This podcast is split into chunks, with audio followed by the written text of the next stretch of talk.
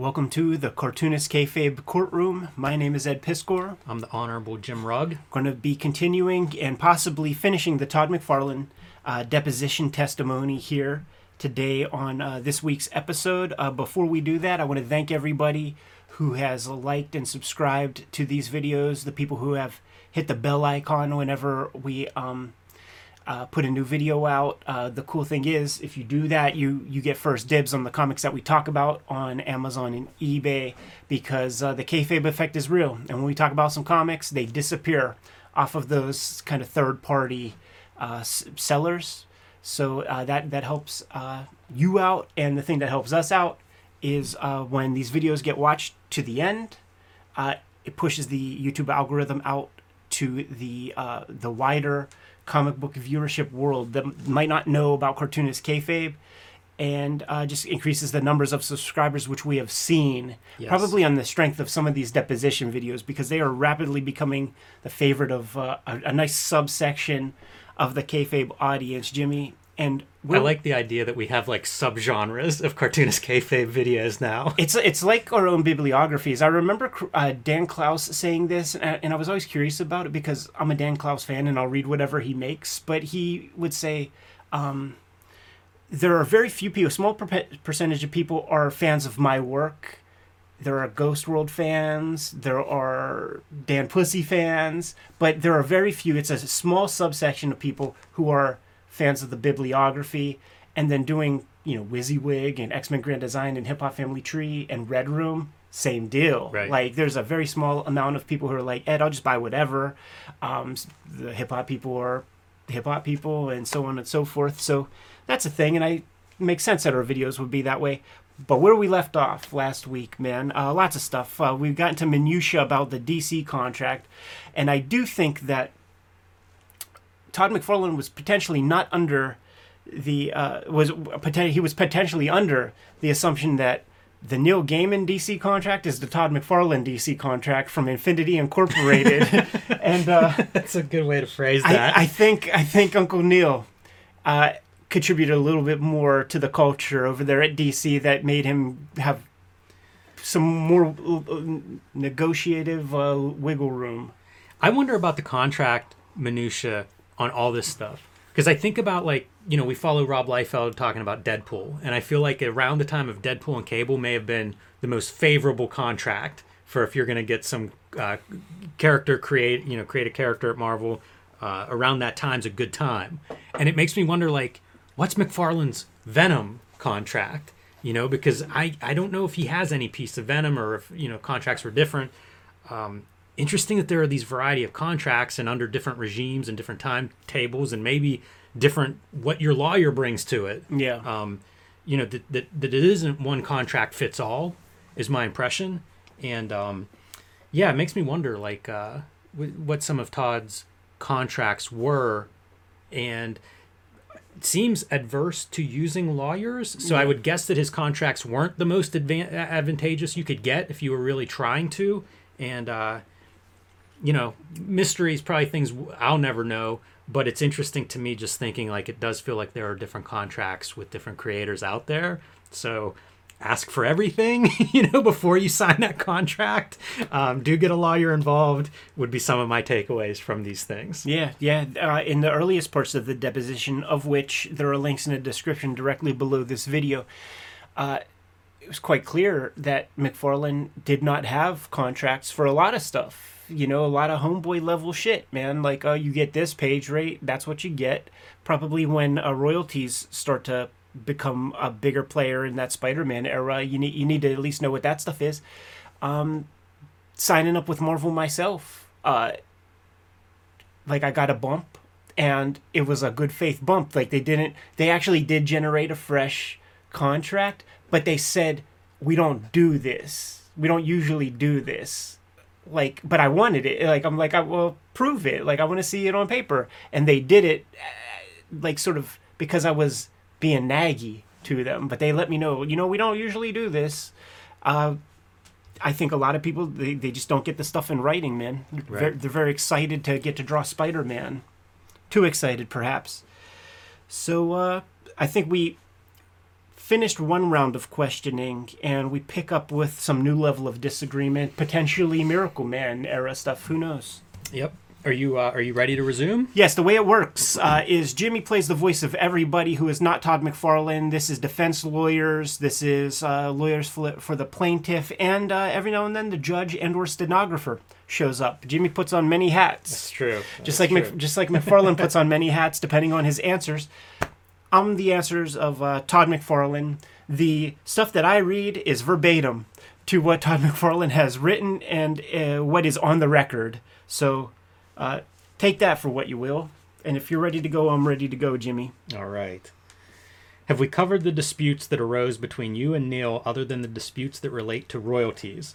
And what I mean by that, we have discussed disputes that have related to royalties, but I just want to make sure that we are fully covered and any other kind of disputes, and now we'll focus on the royalty disputes. No, I think it was mostly the focus of our disagreements, unfortunately. What disagreements did you have? And again, what I'd like you to do is just sort of run through them chronologically and don't repeat what you've testified to already, but disputes you had with regard to royalties with Neil. I think that it was, they were just sort of an ongoing conversation of, you know, quote, if you're going to do this, then how would I get paid? End quote. And we were always trying to figure out how to make those payments. And again, I'd go, quote, how do you want to be paid? End quote. And then he would give me those terms, you know, based on the DC information. And in some instances, we applied them. And sometimes, you know, again, there was inconsistencies or disagreement that we couldn't come to. So sometimes we did it, sometimes we didn't. And what would happen when you didn't? I'd usually get a phone call from Neil. If you didn't agree with his view, would you pay him something or would you pay him nothing? I think every instance sort of had its own unique moment depending on where we were in the relationship at that given time. What I'd like to do is just kind of work through chronologically the disputes that arose over royalties as best you can. What was the first problem that arose? When did it occur, you say? Mr. Kahn. What was the first problem? Mr. Arnston. Yes. I think you testified earlier you thought that disputes first started coming up around 94 sometime, and I'm just trying to get a chronology of them. It may have been, and in this case, I wouldn't use the word dispute. It would just be the conversation coming up about, hey, there's now a toy, and so do I get paid? Am I going to get any money from that toy? End quote. Is that the Angela toy? No, this was the Medieval Spawn toy. Okay, and how was that resolved? I'd ask him how he'd get paid from a derivative character with toy merchandising, and he must have given me a formula because I know some payment was made early on. Do you recall whether you paid him according to the formula he gave you or... Yes. Or on some other basis? No, I think it was on the formula he gave me. Okay, that was on the Medieval Spawn 2? Right. Okay, what was the best you recall the next dispute that arose? I wouldn't use dispute, you know, inquiry. Inquiry. That's a better word. Maybe. Maybe the Angela figure came out, maybe in the next series. Okay, and how was that resolved? Pretty much the same way, you know, quote, how would you get paid for a new character, and what's the formula? And then I think there may have been a payment based on that conversation and those formulas. So as best you can recall, did you pay him based on the formula he gave to you or on some other basis? No, I think on the ones he gave to me. Okay, and that was for the first Angela toy? Yes. Okay. Were there more than one Angela toy? There was a 13-inch Angela figure later on, maybe a year later or something. Okay, did you pay Neil for that on the same formula? I don't know the specifics of that, but I believe a payment was made for a 13-inch toy on it. And on the same formula that Neil gave to you? I don't know, so it would depend on when we paid it. So? Was there a cosmic Angela figure? Right. Is that what you're referring to? No. Or is that a third one? No, the 13-inch Angela. Okay. That was just sort of a bigger version of the first one. Were there other Angela toys? No, those were the only two. No cosmic Angela? Oh, that would be a derivative of Angela, wouldn't it? Yes, and did you pay Neil anything for that? No, because I don't know if that's true. I would have to say I don't know. You don't know if you paid Neil anything for that? No. Mr. Kahn, let me at least note we produced, and Neil has it, an actual royalty sheet in 97 that shows calculations based on something for all of these different items. Mr. Arnston, Mr. Khan, and if you want to, if he doesn't remember, you can show him that. Mr. Arnston, no, oh no, I understand that. Were there any other derivative Angela toys? I don't think so. Okay, there's a Red Angela or... Red Angela. There was a Red Angela. Right. Did you pay Neil for that? Do you know? I don't know. Okay, were there any Cogliostro toys? One. Did you pay Neil for that? I don't know. Do you recall Neil making an inquiry about that? Yes. What do you recall in that regard? Quote, how am I going to get paid on this?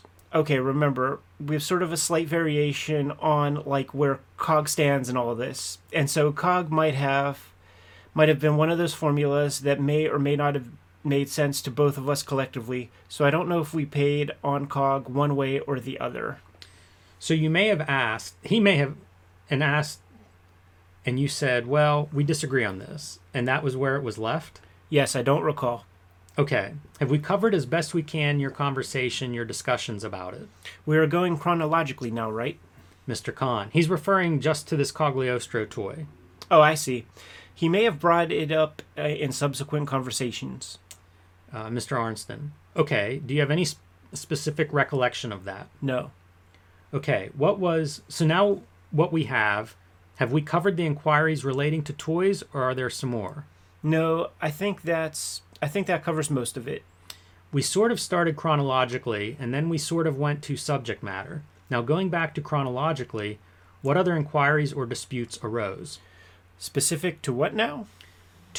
With regard to royalty payments for Neil. I think we've been talking about toys so far. So another category outside of toys. Yes. Any other disputes in any other categories?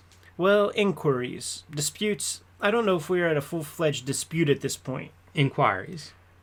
We got to dispute eventually. Yes. I think that through the confines of licensing some of the Spawn products, there were trading cards or odds and ends, things that were not comic books that every now and then he'd ask about or he'd see or we'd talk about or something. And how were those resolved? I don't know. Like I said, sometimes there was payments and sometimes there weren't. Somebody would have to show me paperwork and then I'll be able to tell you how they were solved. I don't know how every conversation was solved or not solved. Okay. And some were and some weren't. Okay. Did any issues occur, inquiries with regard to royalty payments for reprints? Yes, I believe so. Okay. What do you recall in that regard? Well, again, in the conversations... are becoming a little repetitive at this point. It's just insert blank into, oh, Todd, how's it going to work for this product? And so insert whatever product you want, toy, comic book, trade paperback, insert whatever you want. And so how do you think it should be solved? Most of the time we were talking about the DC contracts, quote, well, how does it work? Give me the numbers, end quote. And we were trying to work out those numbers. Just again, as time went by, those numbers at times either began to move or, given that they were starting to get into not specific conversations, but again, we were starting to get into sort of bigger generality of our not seeing eye to eye, that we were starting to head towards not worrying about solving individual problems. Let's just see if someday we can actually solve the big enchilada as a whole. And so I don't know if those inquiries were tied to a specific need or an overall need. So at some point in time, did you sort of refocus your efforts from dealing with specific inquiries to saying, look, can we reach a global resolution of these issues so that we can stop squabbling over them? Yes, I think so. Okay. How did that come about? How did that come about? Yes. I'm getting tired of Neil phoning all the time, really. So it's like, and there's only one way to keep him quiet. Just sort of come to some resolution of what it is he keeps phoning about. Okay, so how did you go about trying to accomplish that? I think initially Neil and I may have had some conversations together, given that over time that didn't really solve the dispute. Then Larry Marder got brought into it, sort of. I think we were hoping if we put somebody between the two of us, it would be beneficial to somebody to come in there looking at the boys and sort of going, there's a way we can sort of figure this out. So Larry became involved. Later on, even with Larry in there, he wasn't able to sort of crack that nut. And so I went back to sort of Neil, and I sort of going at it again, if you will, and trying to sort of come to some resolution. How did it? Who got Larry involved? You or Neil? I don't know. I probably say I may have suggested it. Possibly yes. Okay. And what generally was the framework of the deal you were trying to work out? With Neil at the time? Yes. Oh, that actually was the question of the day. What was it we were actually all talking about, because we couldn't seem to get a handle on it. So Larry's task was to sort of go, what is it you think the problem is here, Neil? What are your concerns? What are your concerns, Todd? Is there some place we could find a common ground? End quote. And then eventually sort of plow our way through it. So I think it was sort of a bigger task as to what are we even talking about here. And what were your concerns? What were my concerns? Wanting more than anything else to have Spawn lock, stock, and barrel, have my baby back whole, not have a sliver of it existing someplace that I somehow can't control. All right. Any other concerns? Having, again, control over Cogliostro, who I felt was a character that I, for all intents and purposes, fed to Neil. And then Angela. I sort of understood Angela. I don't think Angela, in theory, was much of a conflict, really, other than accounting. But the theory, I don't think, was ever a problem. And what was the theory? I'm very curious about that. That within the confines of doing work on a comic book, that if somebody creates a new character that is used subsequently, that there's certain entitlements to accounting rights. Not intellectual rights, but accounting rights based on the usage, dependent upon what company you're working for or not working for. So I tried to use some of that. So I've been involved in that at DC and Marvel. Who, in your view, had the intellectual rights to Angela? I did. And based on what? Based on Neil saying, could you match my DC contract? Which maybe was a bad assumption. I guess we'll find out later. I'm betting that there's no contract out there which they give the trademarks or copyrights to the individual freelancers, and given that he wanted me to match the contract, I bet you paragraph 1 says this is a work-for-hire contract. Whereupon a short recess was then had at 4:26 p.m. until 4:30 p.m. Back to Mr. Arnston. So we are talking about the process where you and Neil are trying to work out a sort of global resolution, correct? Correct. All right. And initially, Larry Marder is involved in that, in trying to mediate a deal, correct? I wouldn't use initially, but he comes into the process. And your first concern was getting complete control over Medieval Spawn, correct? Right. And you also wanted control over Cogliostro, correct? Right. And in your view of, if I understand correctly, you didn't view any real conceptual disagreement between you and Neil with regard to rights to Angela, is that correct? Right, generally. I mean, you have to work out the specific accounting issues. Right. The devil is in the details. Right. But in general terms, you thought that was probably... Yes. Okay. And then it was just an issue of accounting issues. 1, past payments, and 2, basis for future payments, correct? Right. Any other issues? In regards to... this global resolution with Neil. I think it was inclusive. I mean, again, he wanted it to be inclusive. We both actually, I believe, wanted it to be inclusive. We didn't want to leave any piece on the table so that it would start this. So I believe that the conversation, those global conversations, were trying to not exclude actually anything that when we got to that resolution, we would both be 100% satisfied with how we got there, or at least equally dissatisfied, if you will. Right. And so at least, again, initially, there were sort of the 3 topics were the 3 characters that were in Spawn 9. Medieval Spawn, Cogliostro, Angela, and sort of intellectual and accounting issues relating to those characters, correct? I don't know that the intellectual was ever a big hot topic. It was mostly accounting. It was mostly accounting issues. Well, for instance, with Medieval Spawn and Cogliostro, you wanted the intellectual issues sort of wrapped up in your favor, correct? Right. Now, Mr. Khan, counsel, just so we are clear when we read this transcript, even at trial, when you say the intellectual issues mean intellectual property issues, Mr. Arnson, yes, Mr. Khan, Or are you talking about something else, Mr. Arnson? No, intellectual property issues. I used his phrase. Mr. Khan, right. Mr. Arnson? Now, at some point in time, a character called Miracle Man came into the mix, correct? Yes. And as best I can recall, you sort of offered up Miracle Man as something to Neil in connection with a global resolution. Is that correct? Cartoonist Kayfabe is brought to you by the comic books that Ed Piskor and I make. And March is Cartoonist Kayfabe month at your local comic book shop, starting with Hulk Grand Design, the history of the Hulk, celebrating 60 years of Hulk comics distilled down into 2 oversized issues that will be in comic shops in March, Hulk Grand Design Monster, and in April, Hulk Grand Design Madness. Tell your local comic shop to reserve those or to pre-order those for you now.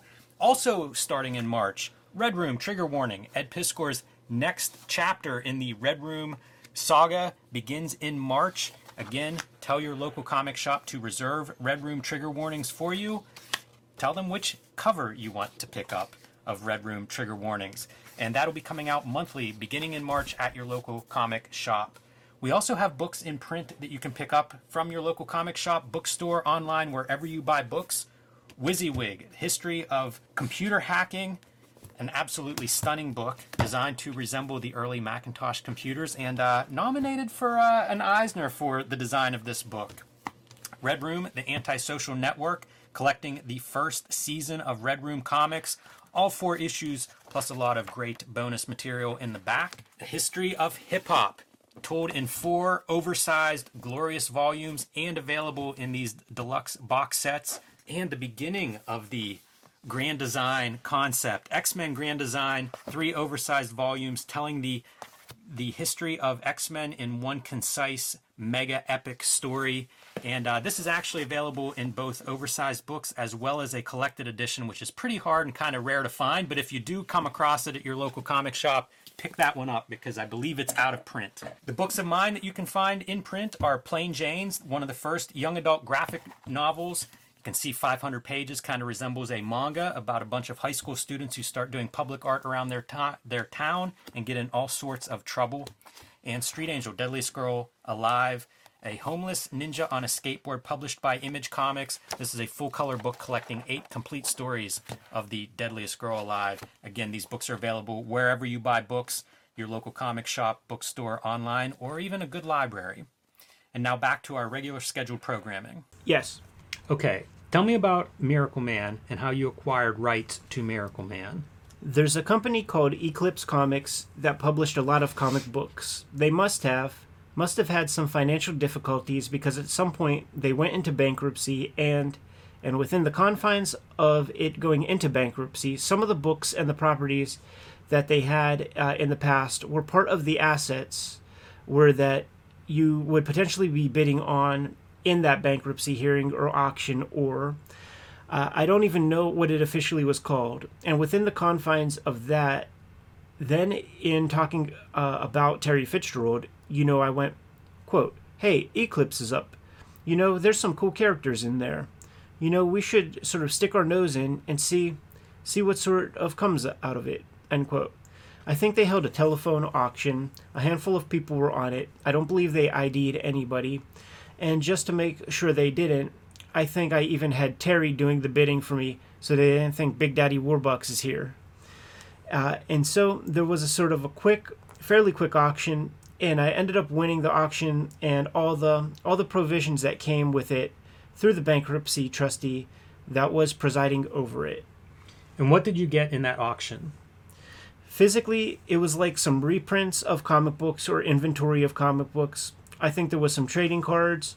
There may have been a little bit of film, just sort of knickknacks. I think they were just sort of clearing out Eclipse's warehouse, and whatever had dust on it sort of went. The whole kit and caboodle at that point. And how about other than physical things? Then the intellectual properties that went with it, the trademarks and the properties that went with the auction, that they said there were trademarks and copyrights to some of the characters that went with it.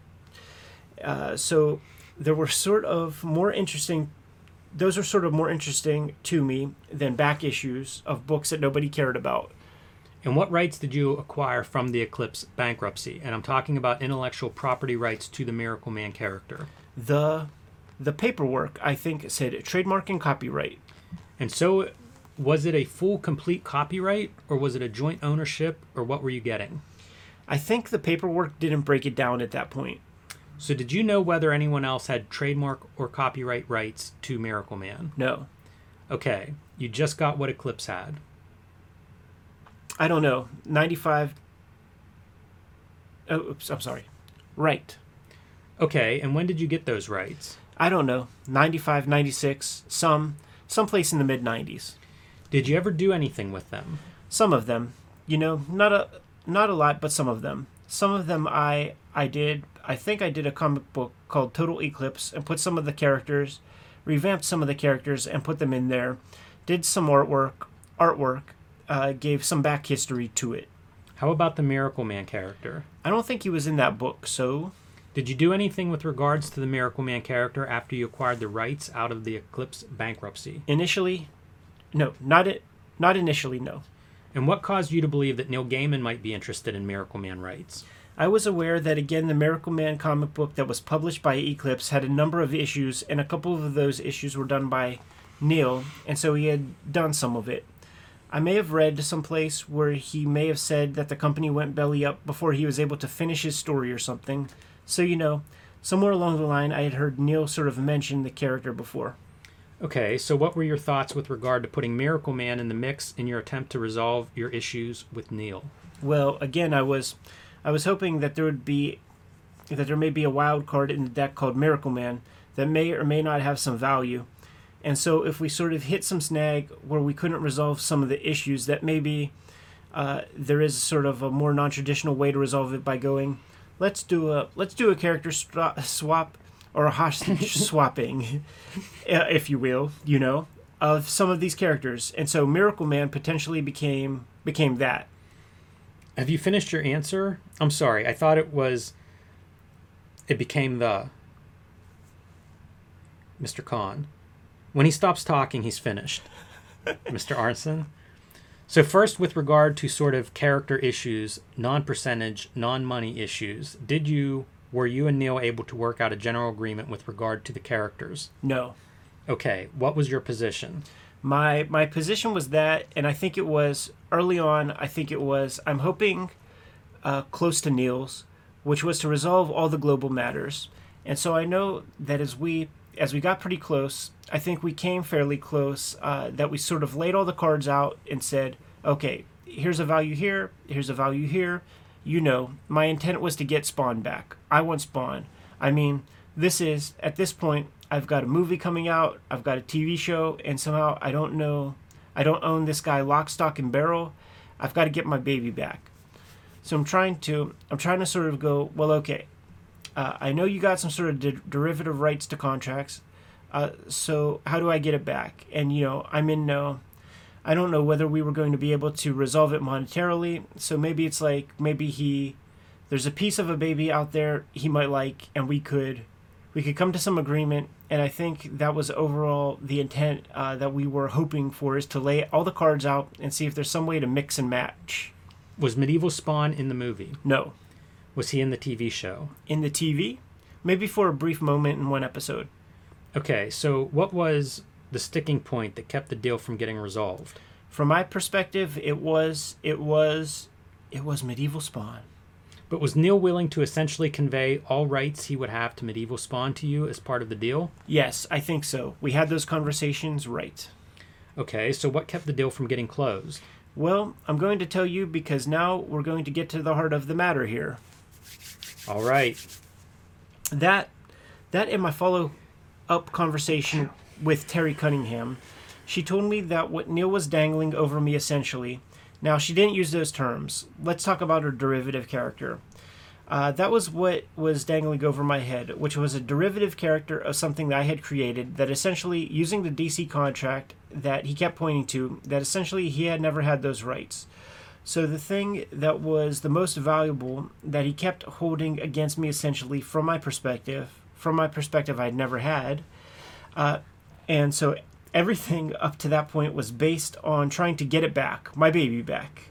And I found out that I had my baby all along. And so those were the moments where if Neil was ever upset, I was equally upset. And is this that phone conference with Terry Cunningham that you testified to earlier? Right. That was the only communication you had in this regard? Right. Okay, and so you had this conversation with Terry Cunningham, and did that change what you were willing to do as part of the deal? It changed. I don't know if it overly changed the deal. I may have had some modification, but it changed my willingness that, but again, at this point, in spite of my better judgment, I just sort of wanted this to be over as much as Neil wanted this to be over. All right, and so what kept it from being over? Because Neil, in trying to settle it, gave me some more numbers that when I had a follow-up conversation with Terry, she told me that those numbers were not correct either. So now we're in a spot where I don't know where the beginning of truth is on what it is, or even we are essentially almost back to square one of going, what are we talking about now? Because we can't seem to get a handle, or at least from my perspective, I can't get a handle on what it is we're even trying to do to resolve, because now we're going, quote, well, who has what, end quote. So that sort of, unfortunately, leads us to today. What was the second conversation with Terry Cunningham? It may have been on how to spend money on people in movies or television shows, or on how they divide those monies up. No, I mean, I guess you indicated there was a second conversation that really caused the deal to fall apart, correct? Uh-huh. You have to use words. Oh, yes. Okay. And it arose out of Neil giving you some numbers, correct? Right. And what numbers did he give you with regard to what? I don't recall the specific numbers. I just felt that whatever it was inconsistent with information I was getting. And what did the numbers relate to? I think it may have been film Hollywood stuff, maybe.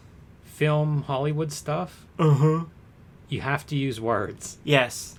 With regard to what characters? I don't recall specifically. Well, it would have been either Angela, Cogliostro, or Medieval Spawn. Right. One of those three. Or it might have actually been just a breakdown of that category. Film Hollywood stuff? Right. And so Neil gave you some numbers in that regard, correct? Correct. And was that in terms of royalty percentages? Yes. I think most of the numbers that Neil and I passed back and forth to each other were representatives. And again, this was after you had this conversation with Terry Cunningham with regard to DC's treatment of derivative works, right? Right. And so if Neil provided some numbers relating to Hollywood stuff, and did he tell you that this was his deal with DC? Yes. I don't remember the specifics. All I remember was that at the end of the conversation going, quote, another inconsistency, end quote. And that was my emotional break at that point. And so Neil gave you these numbers, and you decided to verify them with Terry Cunningham, correct? Right. So you called Terry Cunningham. Right. Okay, and tell me as best you can that conversation. I don't remember the specifics other than I got the same answer, which is, no, it wouldn't work that way, Todd. Okay, what did you tell her? Probably asking her generalities of whatever it was, the last numbers that were put in front of me. Okay, and again, I'm just surprised, because if this is what caused this whole thing to blow up. This is the proverbial straw on the camel's back. So this is why that conversation isn't as nearly important as to the ongoing burden leading up to this. So that clarifies it, hopefully. Well, it does, but again, I'm just puzzled that if this is the straw that broke the camel's back, I'm just surprised you can't remember it better. Right. Have you told me everything you can recall about this second conversation with Terry Cunningham? Right. And when was this kind of in a time sequence in relation to your first conversation with her? Shortly thereafter? Months? Yes. I don't recall. It could have been the next day. It could have been a year later. There's space in between, and I don't know. I don't know the difference between the two. Okay. So you had this conversation with Terry Cunningham, and then what happened next with regard to this dispute? From my point of view, then everything up to this point was rescinded and null and void. I'm done. He's got money. I've been giving him money at this point based on things that may or may not have been true. He's been feeding me potentially things that are not completely truthful. I'm heading into my movie just coming out. The TV show's on. I can't enjoy the moment that I should be enjoying at this moment, and he potentially is taken as a swap, a part of this Miracle Man, and so I get suckered. I got suckered here, and I just went, no, it's not going to happen. So did you communicate that to Neil in any way? No. Did you tell your people to make any more payments to Neil? Right. Do you recall about when this was? It would have been probably in the fourth quarter of 97, late 97, somewhere in there. What happened next?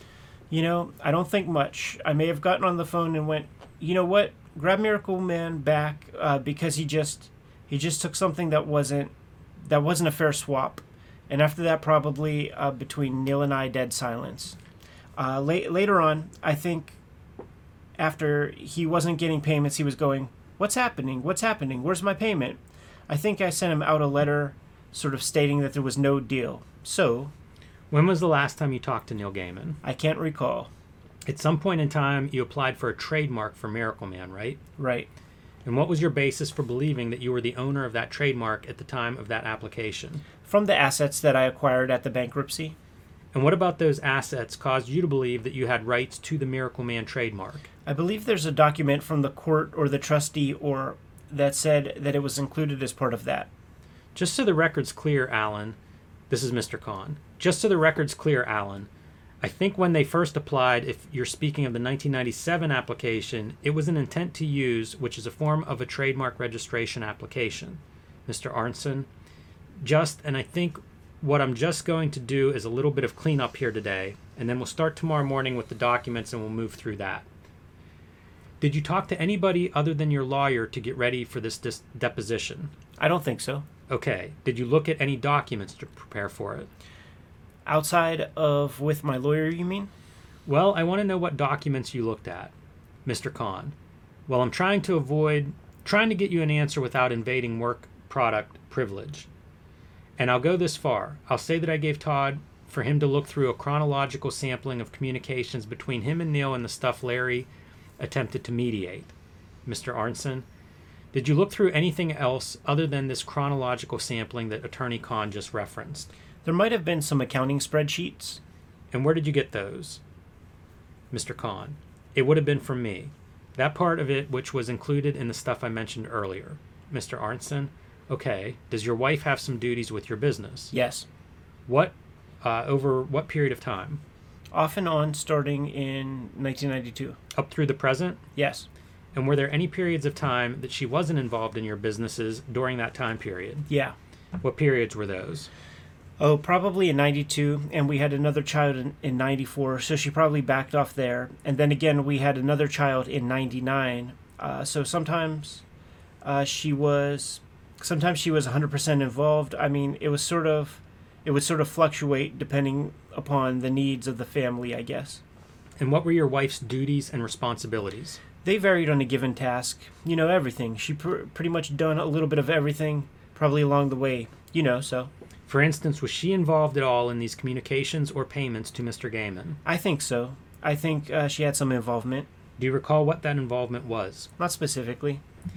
And just some sort of background questions on the various corporate entities here. Todd McFarlane Productions, Inc. Are you the sole owner? Yes. When did you start that company? I think in 1992. Are there any other officers of the company? Of that company? Yes. I don't think so. Okay, and what's the business of Todd McFarlane Productions? Doing publishing, licensing, holding the trademarks, doing freelance artwork. I mean, the whole sort of gamut of creating ideas and stuff. TMP International, Inc. Are you the sole owner of that? Yes. When did you start that? Maybe the beginning of 94, maybe. And what's its business? Most of it is the manufacturing and selling of action figures. You said most of it. What's the rest of it? I think some we do. I think we have done like an odd vehicle or, you know, a box or something that's a little off-center. But, you know, still plastic goods, if you will. Plastic toys. McFarlane Worldwide. I don't know. Are you the sole owner? Yes, probably. What does it do? You know what? I don't know.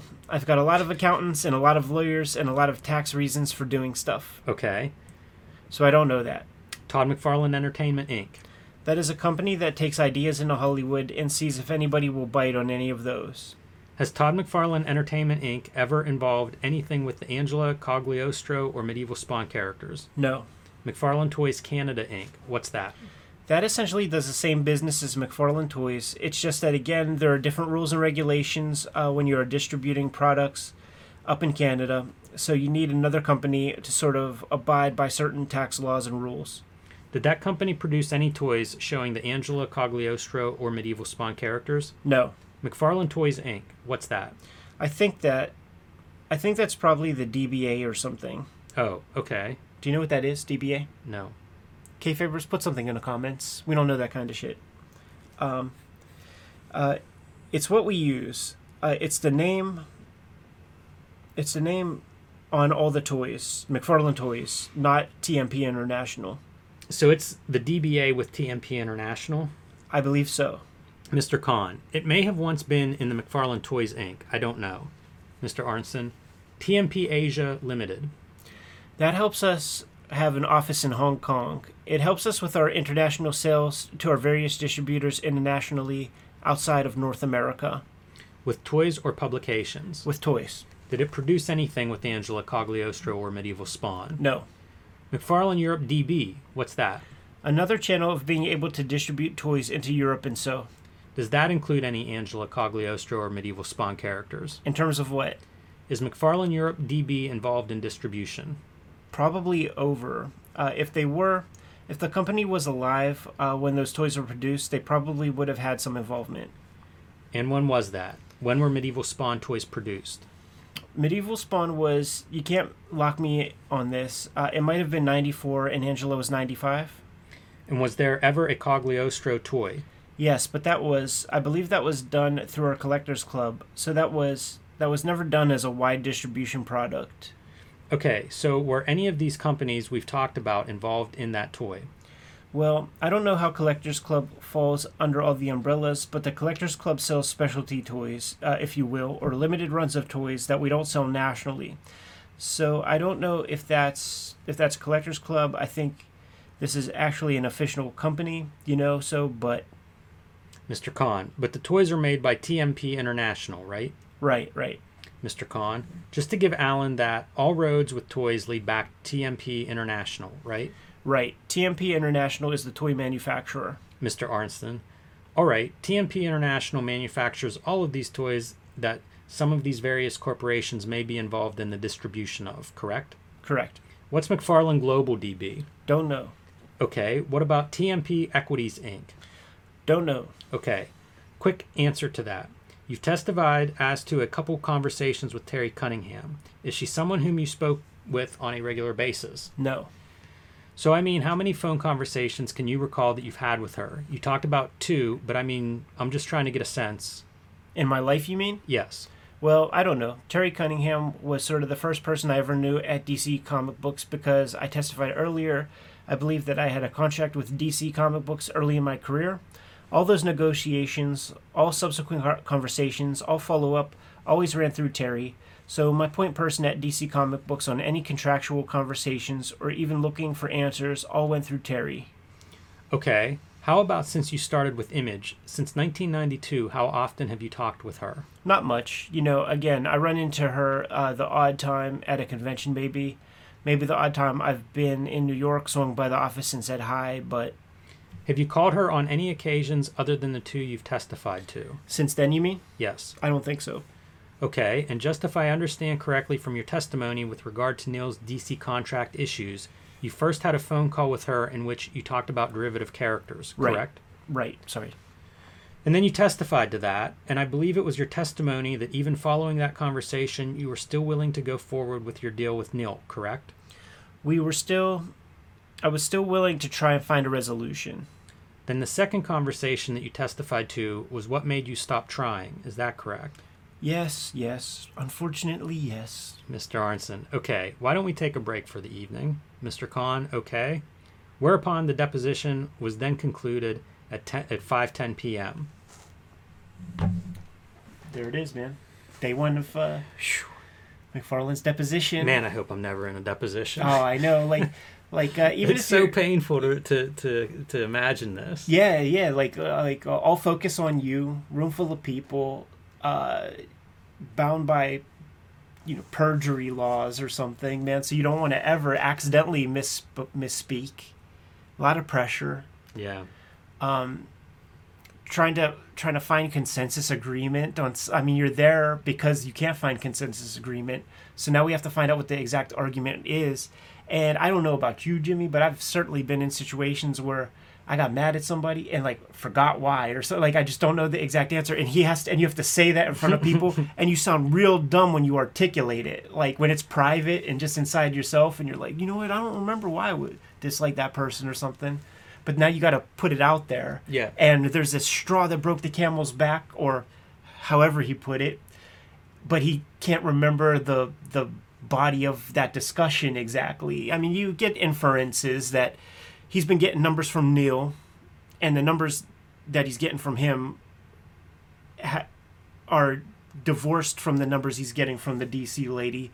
I could see how that can make you fucking nuts, man. You know? Absolutely. Like he has to have other people participate in auctions for him, because you get gangstered, man. You always hear, like if you're a Howard Stern listener or something, the efforts he has to go through to just have a sink repaired in his house, because they find out that it's Howard Stern who needs that work. You're charging you 3x. At the very least, and you know, like he's in a Stern was getting like work done on his apartment. That work was being done on his apartment through the tenure of my listening. I haven't listened in a long time, but they were taking their good old time. And something tells me that the work for the final product exceeded the estimates that were given initially. And I think that is just built into like celebrity lifestyle, successful person lifestyle, and it's a fucking headache, and you have people coming at you from a million different angles, so you have to be defensive if you want to sort of keep your wealth.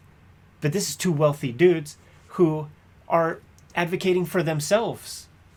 Neil Gaiman seeing these figures in toy stores, he's seeing Angela show up in at least a cameo appearance or something on the movie and the cartoon. Cogliostro plays a big part. He had a hand in that. Pay me something. Yeah, it's easy to understand. I actually think after reading this, it's easy to understand both of these points of view. Totally. Like I can see, obviously, Neil Gaiman's point of view. I wrote this character, and now I'm seeing toys. I should get some of that. Totally makes sense. The amount of the sum, I guess, is where this dispute really, what it boils down to. And you can kind of understand this. McFarlane's doing his due diligence according to his testimony, you know, looking up what a DC contract actually pays for these things and finding information that's different than what he claims Neil is telling him. Got to go to court. I guess so. Got to put all the cards out on the table and have a jury of the peers, or however that works. It's wild to think, you know, like what we read today, at one point they're almost there. Yeah. And it's to think of like where it's going to go after being so close, according to McFarlane. Just horrible. Like nobody wants to spend their time this way. No. And the truth is, you don't. Like these guys do their depositions, and now lawyers are working together for years. And I wonder how that works, man. Because in the work that I've done with lawyers, it's like it's all for good stuff, just contract things and things, but there's all this lag time. Yes. And it's like, what the... like, I could have this conversation in 10 minutes. Like, why does it have to happen 2 Thursdays from now or something? Like, just get it done. Right. Get it done. And it's very true. I have a contract I'm waiting on. It's been going on for 3 months or more at this point, and it does feel like it's... I can tell you it's not a very big... nothing special going on, but it's just... they need a piece of information, and then weeks go by. Yeah. Just get this stuff done. So these guys are going back, living their lives. That part with, you know, McFarlane has all this good stuff coming out, and he's got this nag in the back of his head. Like, I feel for that, man, because it's like you got something cool going on. It should be the proudest time of your life. Like there should be Spawn emblem cakes that are made and parties to be had. But now you got this like legal thing in the back of your mind. Hurting your stomach at least a little bit, you know, keeping you up at night at least a little bit. Yeah, it's a distraction. And, you know, just paying taxes as a regular citizen can keep a person up at night a little bit, man. True. I got a lot of 1099 forms this past year. That is very, very true. Yeah, freelancing life. There's a lot of extra You know, the administrative stuff of just if everything's going smooth is still takes up a bunch of time that's rarely factored into anybody's schedule. Yeah. I like I said, I think it's easy to see both sides of what has been presented up to this point. Yes, man. Listen, this is not the list. The end of the Todd McFarlane deposition in the case with Neil Gaiman, the end result is, I think, 3 separate court cases, all in favor of Neil Gaiman. So some of those were appellate court decision, court cases. Mm-hmm. Everything goes back in Neil Gaiman's favor. He gets Angela. Angela becomes like the sister of Thor or something in Marvel Comics. There's a Miracle Man comic that Joe Quesada didn't tell us that he's drawing, but I think he showed some pages or whatever. And it's, you see Miracle Man like opening up like Marvel Comics #1 with like Marvel characters and stuff. Like these characters are used and abused, man, and going through all these different publishers and stuff. Ultimately, it all goes back to Neil, and then Neil, like I think, just being cheeky, being an asshole, sells it off to Marvel or whatever. The nemesis of Todd McFarlane, however that plays out, big headache, but not the last courtroom dramas we have to unpack. Sadly, not the last courtroom dramas that comics are littered with. Yes. Somebody sent us a Comics Journal with Marv Wolfman stuff in regards to either Blade or Nova or something. We have to take a good look at that and see if that's a deposition or an interview, because like people are confusing what this is a little bit. People are like, yo, you should read the Gary Groth, Todd McFarlane interview. It's not what this is. I want stuff under oath. Yes. I want these guys presumably telling their version of the truth. Yeah, plus that's public domain materials, and we have some of that. We still have Michael Fleischer work to get into, Harlan Ellison testimony in a court of law, Gary Groth testimony in a court of law, Dean Mullaney as a character witness against Comics Journal and Gary Groth in a court of law in front of a jury of the peers. That's different than what we're doing here. This is a bunch of lawyers sitting around a table, video camera on. You get your drinks. You get to be laissez-faire a little bit, or blasé-faire, as Todd McFarlane says. But you still got to use your words. But that stuff is, you know, straight courtroom dramas. It allows for cross-examination, as we've seen in the Jim Shooter testimony. Then we have, thanks to Mike Catron from Fantagraphics, sent us some great old transcriptions from court cases, actual court cases, in the Victor Fox Wonder Man versus Superman court case. I'm eager to get into those. We get, like, I think it's like Max Gaines territory, Siegel Schuster. Golden Age court cases. It happens when it's big business, you know, and the Golden Age is called Golden Age for a specific reason, man. There was gold in them hills. I have been on a Golden Age kick, so that's definitely a topic that I'm interested to look at more closely. Yeah. And it's cool that those artifacts remain, because one of my big sad parts of Golden Age is so much of comics history is lost and obscured. But if you have a court record, that's one way to preserve some of that history. So. Yeah, I'm eager to take a look at that one. Yes. So, Kayfabers, let us know which ones you want us to cover sooner than later. We'll make our decisions based according to that. And if you have any sort of scoop on where we find more of this kind of testimony, or if you went to LexisNexis or whatever those websites are, put down a couple of dollars to see what was in, you know, some sort of Kirkman Moore depositions or something, you could send that our way. We'll go through that stuff a little bit. Why the heck not?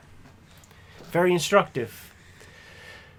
I'm good to go if you are, Jimmy. I am too. That about wraps this part up. Kayfabers, like, follow, subscribe to the YouTube channel, hit the bell, we'll notify you when new vids are available. Jimmy, what is out there? Hulk Grand Design. It is out there in March in your local comic book shops and in April in your local comic book shops, but now is the time to tell those local comic shop owners to order a copy for you, to pre-order the one you want, several different covers to choose from, and let them know that you want that in your pull box. And you can join me on patreon.com/JimRugg, where you can see some of my original art, see the processes, how I make the comics that I make. Red Room, trigger warnings. Issue 1 is going to be coming out March 9th. It's going to be coming out on a monthly basis for 4 months. Murder on the Dark Web for Fun and Profit is the name of the game in Red Room. every issue completely self-contained, and you can read those comics today on my Patreon, patreon.com/edpiskor. $3 for the archive there. I have more than 200 pages worth of material on Patreon as we speak. Put up new strips every Tuesday. You could get there to these pre-order links and my Patreon at my Linktree in the description below this video. What else do we have out there, Jim? Subscribe to the Cartoonist Kayfabe e-newsletter at the links below this video. You can also find Cartoonist Kayfabe t-shirts and merchandise at the links below this video. Give them those marching orders. We're going to be on our way. Read more comics.